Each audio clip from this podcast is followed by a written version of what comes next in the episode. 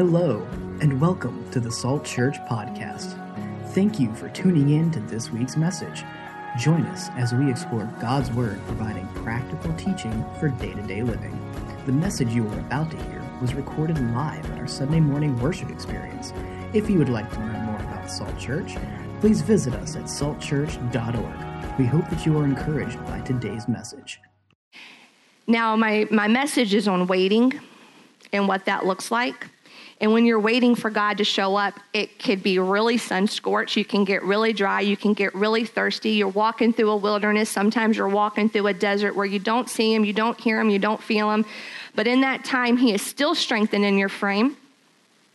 And you will be like that well watered garden, like a spring whose waters never fail. And I have a spring that is flowing from within me because of what Christ has done. So I want to share a brief testimony. Um, 41 years old. Um, my mother was very young when she had me, and um, she married a man that was not my biological father who adopted me when I was about one, unbeknownst to me. So, my whole life, and I'm not going to get into the great details of my childhood, but it, I was not. Um, was not loved like my siblings. Um, I saw favoritism. I saw hurt. And in a very young age, I became very bitter. Was very bitter towards my father. Um, I was very envious and bitter of my sister because I saw this favor uh, from our dad over her, and I couldn't understand why my dad didn't love me. I couldn't understand why I wasn't pretty enough, I wasn't smart enough, I wasn't good enough. And so I just remember asking my grandmother, Why doesn't my dad love me? And so, from as far back as I can remember, I've just been hurt, been broken, bitter, I didn't even like my sister. Now I love her. We have an incredible friendship, but only because of what, what God has done. But so growing up, this bitter root had already begun to settle in my life. And when you fast forward, that bitterness carried into a marriage. I was a young mom. I moved to Texas uh, away from my family, so then there was bitterness because I didn't have my family close by. And, and man, Satan just, he ate me up and ate me for lunch for many, many years. Finally, fast forward, got into church. So I wasn't raised in church. I attended a Baptist church briefly with my grandmother. And anybody that ever has the privilege of meeting my Nana, she's my Jesus with flesh on. So she's the only person that really showed me Jesus and so I got tied into a youth group for a little bit. And so I started to kind of get these nuggets, but it wasn't really until I was in my late 20s that I began to develop a relationship with Jesus and I gave my life. But even after saved um, and walking with Him, I went through a divorce.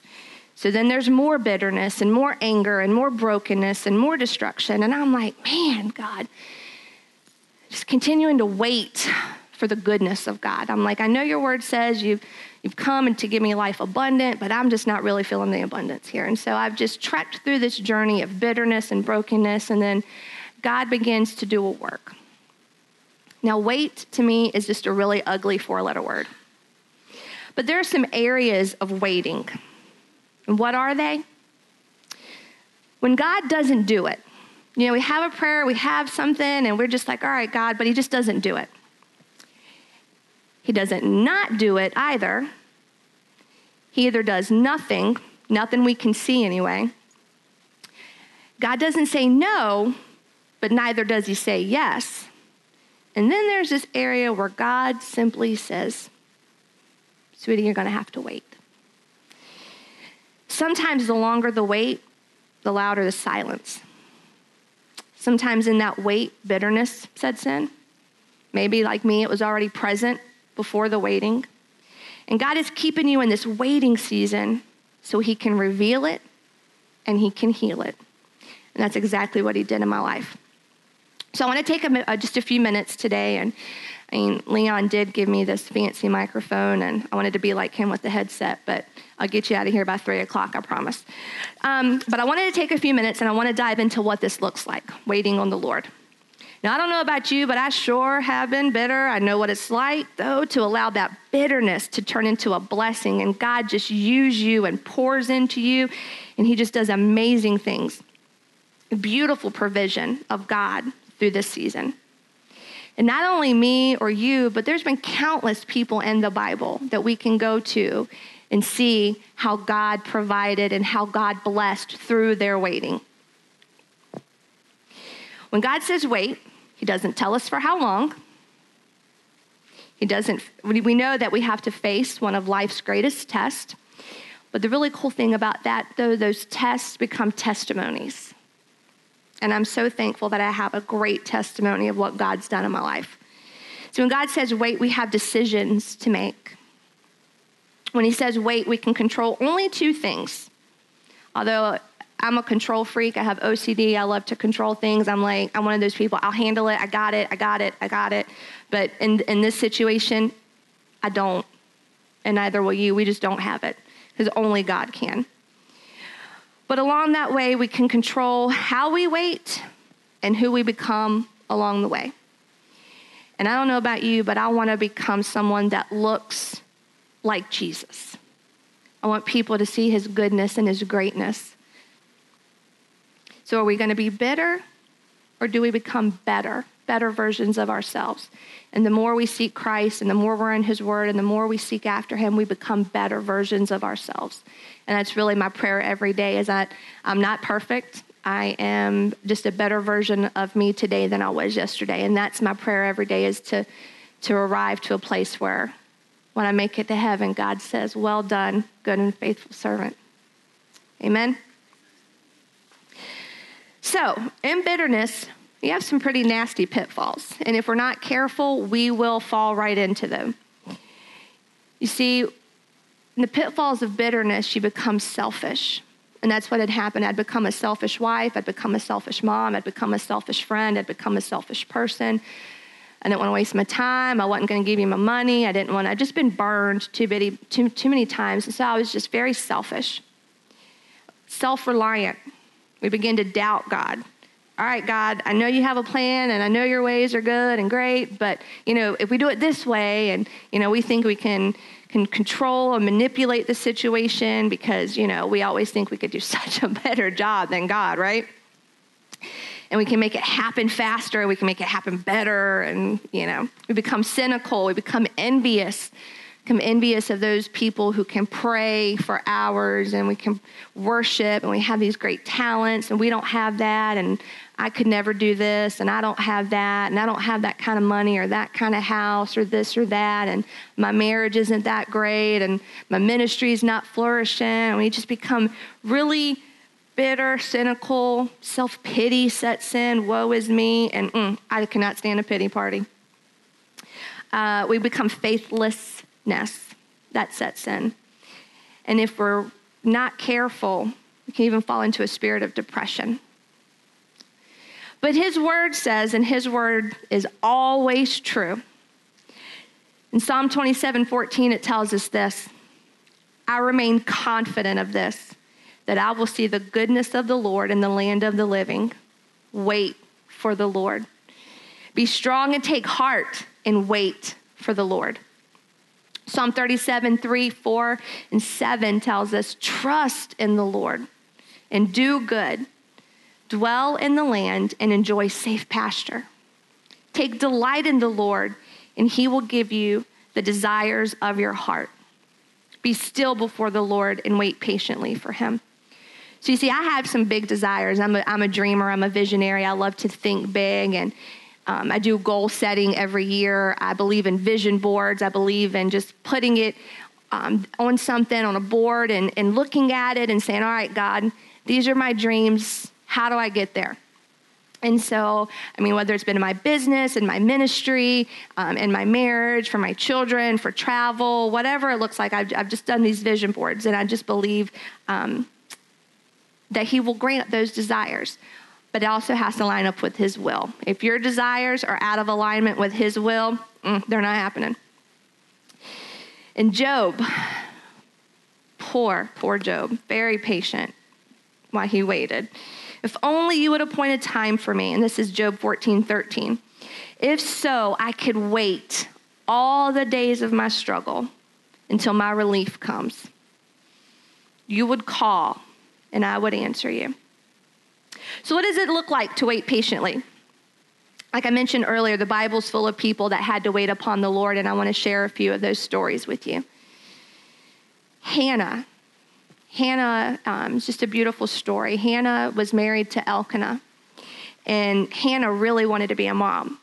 And I know what um, I've had friends that have struggled um, with infertility and, and trying to be a mother um, or father. I've got friends that are going through an adoption process. And so I just know, you know, having walked through this and praying with them, um, I don't personally know what that feels like, but I can empathize with them. But she wanted this baby. She was unable to conceive with Elkanah, and in that time it was it was customary to have multiple wives. And Elkanah was married to Peninnah. Peninnah had her babies. She had her pretty little baby. She had her pretty little life. And look at me and my family and my kids. And Elkanah loves me more. And, you know, I just imagine what Hannah was, was feeling and just seeing this paraded in front of her year after year after year, waiting for God to give her the desire of her heart. And that was to be a mother. And so, again, year after year, she's just waiting. But in that waiting process, she prays. She knows the Lord and she's praying. And the scripture says she went into the temple and she prayed so hard that the prophet Eli thought she was drunk.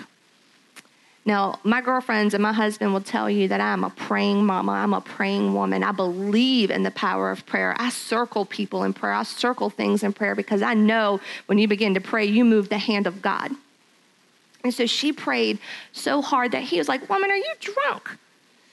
And I have I prayed in the spirit and I have prayed in tongues. I have, pr- I have poured my heart before God. I'm not really sure anybody ever thought I was drunk. I had to step my prayer game up. But she prayed her heart out. And she, was, she told Eli why she, she's praying. And he blessed her. And she took hold of that promise. And she took hold of that because she knew that he was a prophet of God. And she's like, I'm going to hold on to that.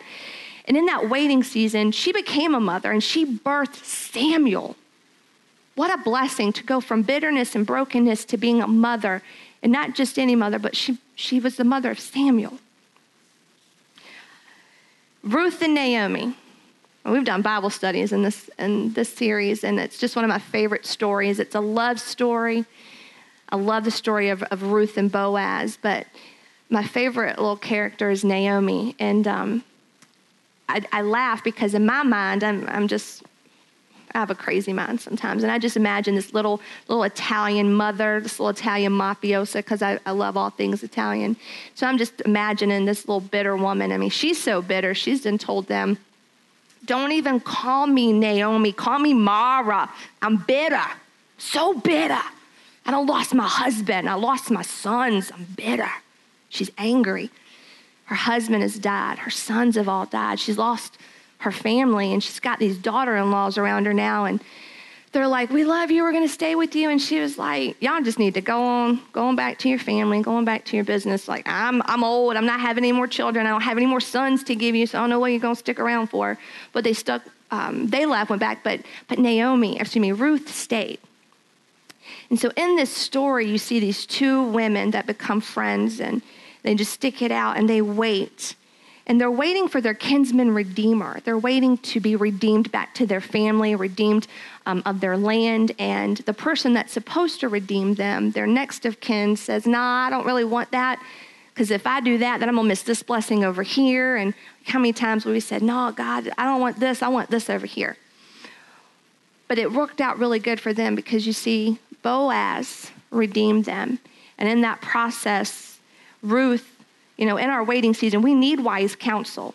We need pastors and friends and girlfriends and sisters and brothers that will encourage us and exhort us and, and stay, um, stay alongside of us and be that iron that sharpens. And I think that's what those two ladies were for one another. And so they went from this bitterness to being blessed.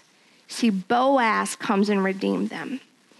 And in that blessing, Boaz marries Ruth, and their child is in the lineage of Jesus Christ. What a blessing that was. Joseph, my mama tells me my, my dad has, um, has the spirit of my stepdad, but I don't like to use the word step. That's my daddy. But um, he has the spirit of Joseph. But Joseph was betrayed by his brothers, was dumped into a hole. Now he's sold into slavery. he comes in, you know, he gets into the Pharaoh's house, and fast forward, Pharaoh's gone and his, his wife's hitting on Joseph. And because he's a man of God and he's a man of valor, a man of honor, he's got good character, character of, of God, he's, he warts off her advances and he's like, no. And so she goes and, and lies about his character and he's thrown in prison for about a year or so. And he's praying and, and still seeking. And, but it's like, man, I didn't do anything wrong. I get thrown in jail. My name's tarnished. He could have been real bitter, but God uses him. In the story of Joseph, when they go through the famine, the very family that betrayed him has to come before him, and he blesses his family. Now, that is only the heart of God because you do me wrong like that. I'm not really sure I want to give you all kinds of provisions, but, but he did and he was blessed and god blessed him and he sat at the right hand of pharaoh and it was just like the man in charge and having gone from slavery to be exalted only god can do that. Mary and martha it's another prime example of waiting.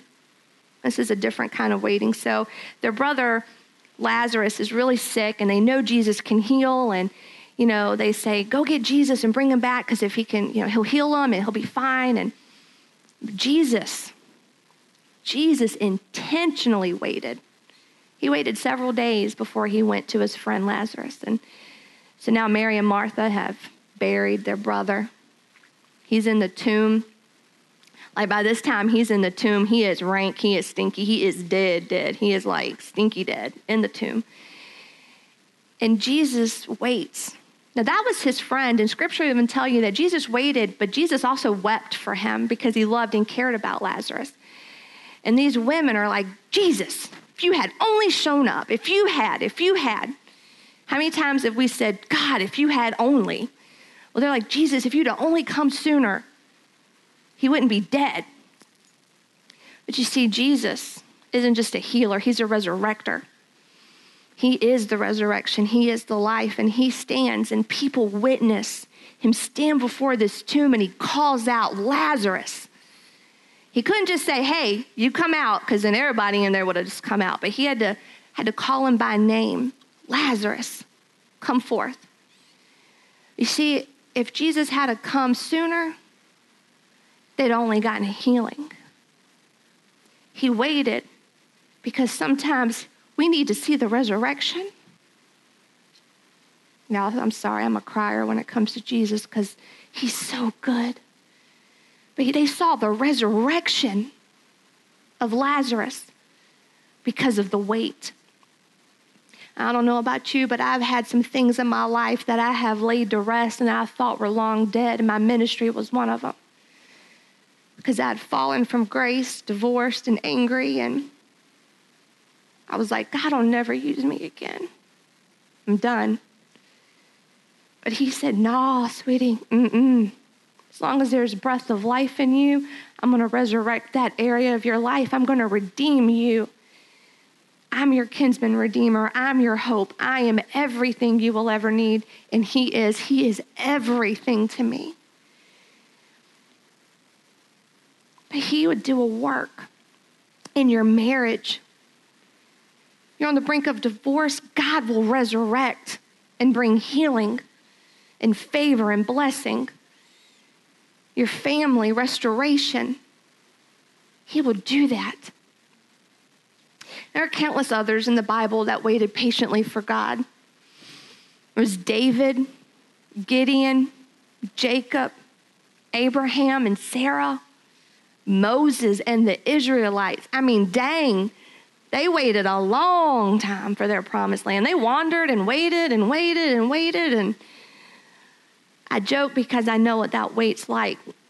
Because in my 40s, I finally hit my promised land. I'm like, yeah, Moses, yeah, Joshua, I get it. I understand now. It's waiting like this for so long to something to your hope, your heart, whatever it is. Like I said, it could be love, marriage, a baby, a job, healing, freedom from addiction, salvation of a loved one, finances, family, no matter what it looks like. The longer you wait, the more time God And if you're not careful, Satan can work on you. So let's ask ourselves how will I wait? How am I using this time? Is it glorifying God? How do I want to be during this waiting season? Do I want to be me? Do I want to be bitter? Do I want to be angry, anxious? Because his, his word says, be anxious for nothing. Do I want to be impatient? How can God use my life in this? My girlfriend and I often say when we're going through a season or we're going through a waiting or just waiting to hear from God on something, it's like, all right, God, what are you teaching me? Because I don't want to be bitter. I don't want to be anxious. I want to hear from you. Are you asking Him, speak to me? I want to hear what you have to say about this. What does this look like? Guide me. So I have three little, my, my, my thing is, is P3. I'm going through something, P3, three P's, P3. Preach, prayer, praise. If you're going through a season, you need to be in the Word. You need to know what God's Word says. So, you need to be in your Bible. Find out what God's Word says about that. Preach it, testify about it, talk. Talk good. Are you speaking life? Affirm it. His promises are yes and amen. If you don't know where it is in the Bible, I have this little book, this little purple book. I swear it's my favorite thing in the whole world. Got coffee stains on it and everything. It's, it's a little haggard, but it goes from A to Z. Anything you're thinking, anything you're feeling, God's word has something to say about that. So preach it, talk about it, talk about the word of God. God's word says, well, you know, but, ah, oh, mm-mm. What does God's word say about that? Ask my girlfriend, I tell her that all the time. She'll come to me about something. I'm like, well, what does Jesus say about that? Pray. Be a Hannah. Be on your face. Pray. Pray without ceasing. Pray like you believe you have entered into the gates of holiness and that you have entered into his court, that you have entered into the holy of holiness and go before him and pray. Pour out your heart. God loves nothing more than to communicate with his people. So pray. That is a form of communication. I can't imagine going all day without talking to my husband. I will go nuts. That man calls me every day around noon just to check in on me, make sure my day is going okay, see how things are looking. But he checks in with me because he loves me, cares about me. God's the same way. He wants to hear from you. He wants you to check in with him. He wants to communicate. So pray and praise. Y'all hear me over there? I'll be praising and preaching. Yeah, Pastor, clap, clap, clap, worship. I'm a loud worshiper, and I don't care who it offends because I will praise some Jesus. But praise, P3, preach, pray, praise. Let those be your weapons of warfare. When you're in the waiting, let that be your tool to get through it. See, maybe instead of thinking of waiting journeys as time lost, time wasted, we can think of them as a time repurposed. If you like to repurpose furniture, I'm not crafty like that. I'll just go to Home Goods and buy it, Target and buy it. Might upset my husband how many pieces of furniture I bring in the house from time to time, but I'm not one of those repurposed people. But Jesus is. He will repurpose this time where God will reveal his glory. See, we can choose bitterness or gratitude. We can choose selfishness or selflessness. We can choose inertia or productivity. We can let this time frustrate us or it can be a, it can fuel us. We can be distracted or we can be disciplined. We can be fire lighters or we can be firefighters. And I say that because if you have a passion, I have a passion in me. I love Jesus and I love ministering to women because I know what it's like to be a broken woman and I know what it's like to see him take beauty from ashes and turn something absolutely broken and damaged and beat up and discouraged into something beautiful to where she can stand on a stage and preach the goodness of God in her life because she's been through that. And I have friends, I have a husband, I have children that will pour gasoline on that fire and just ignite that flame. Or you have people that can be in your life, and you can be one of those where you're throwing water to put it out. So don't be a fire lighter, be a firefighter. Because waiting isn't just something we do, it's a place we live. Usually against our will, it's a stage of life, it's a journey we take. It's the crucible of our heart. See, even if there's an ideal time for life events, sometimes people's choices, our own choices and those of others, affect the timeline. And I don't know about you, but I am like, okay, I need it to happen right now. Like, okay, God, right now, please. So my waiting season came after I, I met this incredible man. Crazy. Y'all, anybody that knows me knows I am crazy about Jesus and my husband.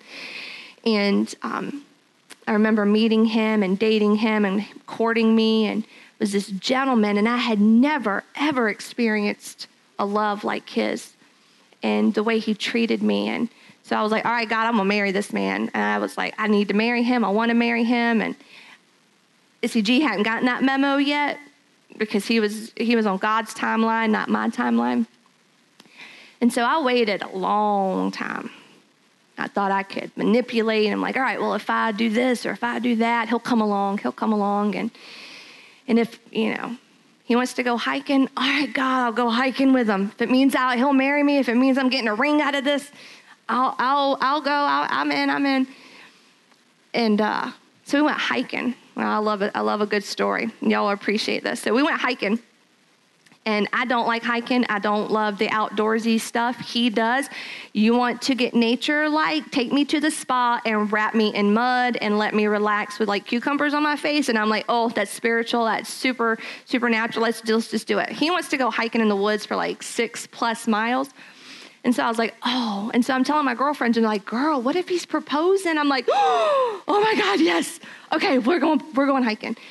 So he's like, oh, you'll be okay. You don't need hiking shoes, girl. Just bring some sneakers. We're just gonna go for a little hike. We're just gonna go for a little walk in the woods. Mm, I'm out of shape. Six plus miles in the woods. I'm slipping and sliding everywhere. I lost Jesus for just a few minutes or maybe a few hours in that trip my girlfriend would tell you, and I'm like, no, I didn't say that. She's like, hey, girl, you threatened to throw Skittles at the back of his head.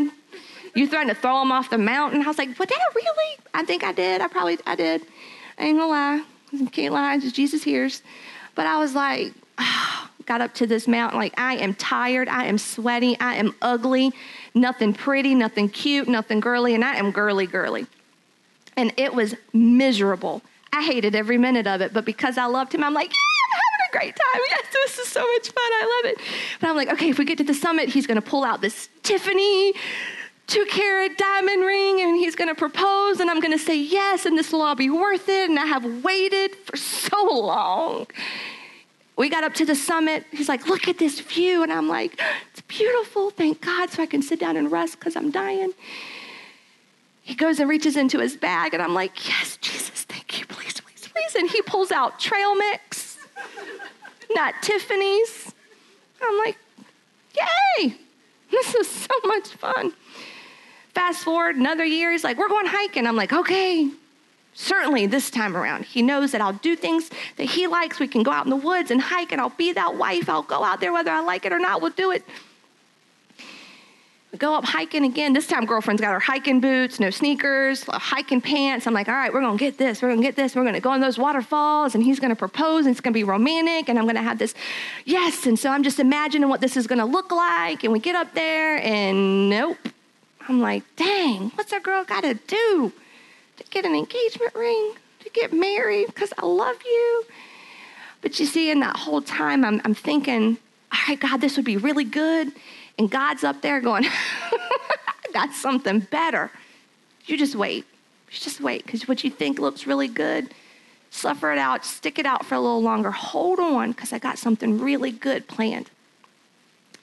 And see, in that whole time I'm waiting, if I'd have gotten married back here, God, he, he wouldn't have been able to do a work in my heart. I wouldn't have been able to be the woman, the selfless woman that I am, and wouldn't have been able to love him and be able to receive that kind of love. Because you see, if you can't receive real love, you can't give real love.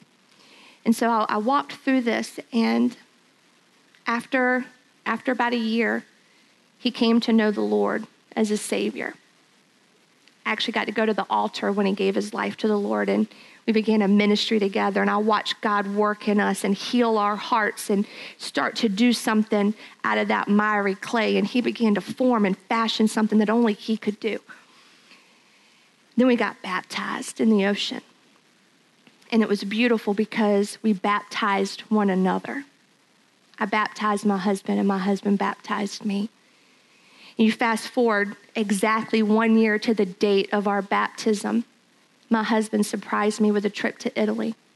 You see, on my vision board was Rome, Italy in big letters, and I'd prayed and I wanted so bad to, to travel and to see these beautiful historical uh, lands and just to experience something so beautiful. And and so we're standing, we're, we're in Italy, and I'm like, oh my gosh, Italy. And so by this time, I'm like, I don't even care if he proposes, I'm in Italy, y'all. I'm just to have myself a good old time. I'm not to expect it. I'm not to wait for it. My dad, died, he'd even told me he's to propose. I'm like, nah, I just think it's because he's so good. We're going to Italy, we're to have a good time. But you see, instead of that dirty mountain where I am groaning and griping the whole time in my head, God says, wait because he's going to take you to Italy.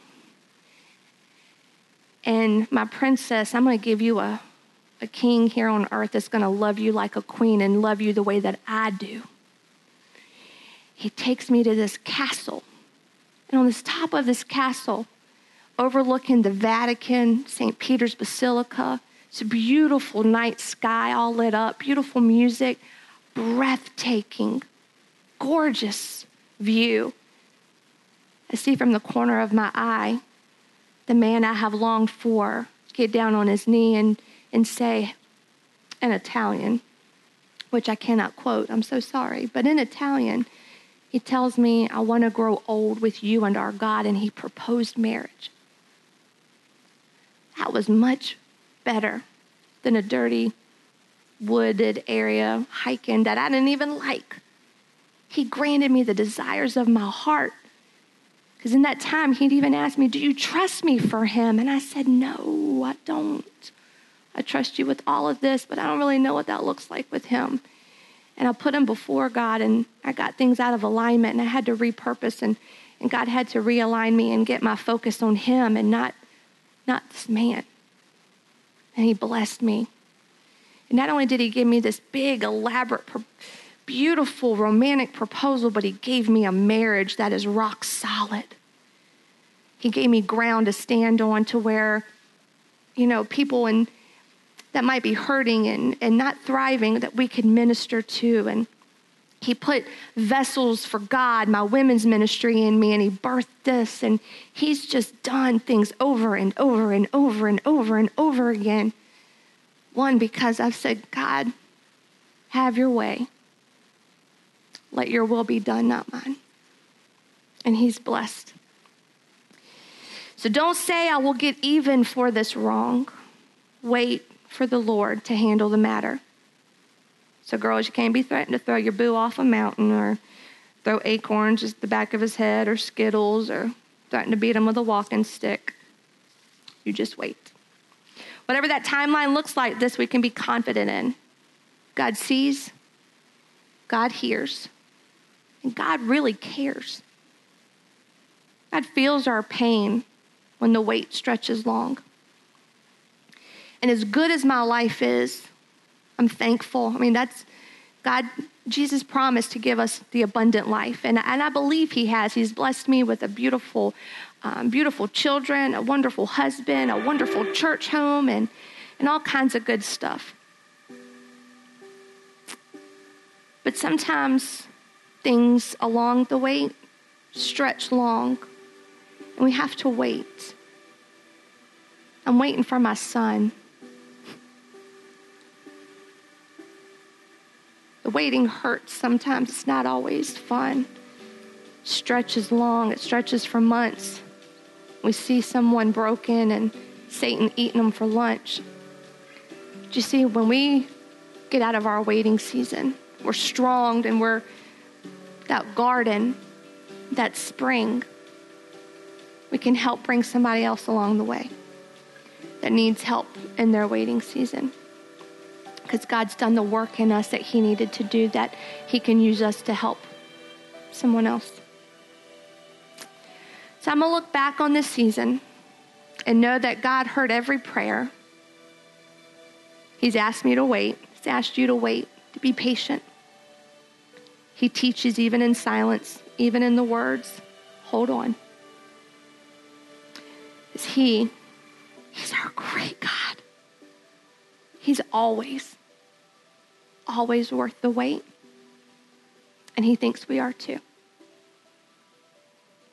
Heavenly Father, I thank you. God, I thank you that you are so good all the time. And all the time you are good. Thank you that in these moments and in these seasons when we walk through valleys and wildernesses and even deserts, and we feel like we are a sun scorched soul, you revive us, you replenish us.